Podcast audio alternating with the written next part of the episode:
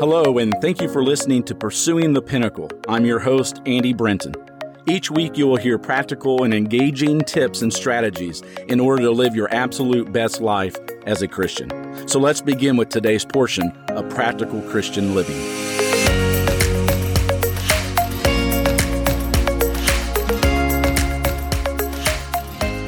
One of the first things that people will know about you, if you truly have the right character, would be integrity.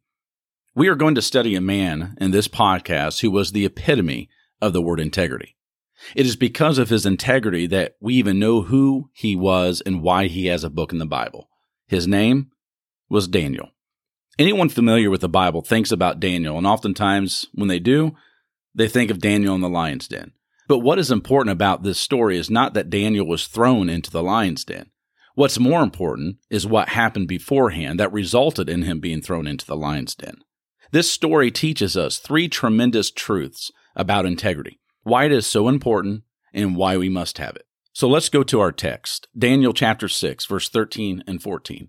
Then they said to the king, Daniel, who is one of the exiles from Judah, pays no attention to you, your majesty, or to the decree you put in writing. He still prays three times a day. When the king heard this, he was greatly distressed. He was determined to rescue Daniel and made every effort until sundown to save him. Though not everybody knew Daniel personally, everybody seemed to know about Daniel. If you read the book of Daniel, you will figure out that Daniel's reputation preceded him. For seven decades, Daniel had proven himself to be a man of absolute, complete, impeccable integrity. Daniel was put in charge of everyone else and was second in command only to the king himself because of his integrity. What Daniel teaches us is that integrity trumps ability every time. There is no limit to how far anyone can go if they know that they can always be trusted to do the right thing in the right time. He was not promoted because of his temporal seniority, but because of his moral superiority. His character was a cut above everybody else.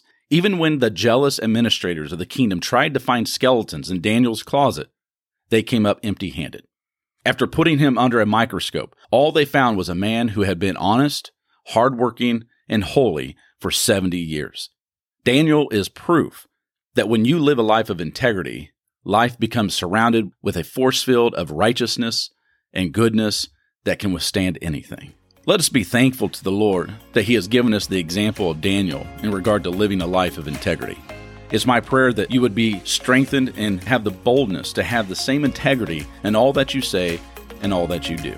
Once again, I want to thank you for listening to Pursuing the Pinnacle, subscribing to it, sharing it with those that you love. It's my prayer that God be with you and you seek Him in all things. Until next time, God bless.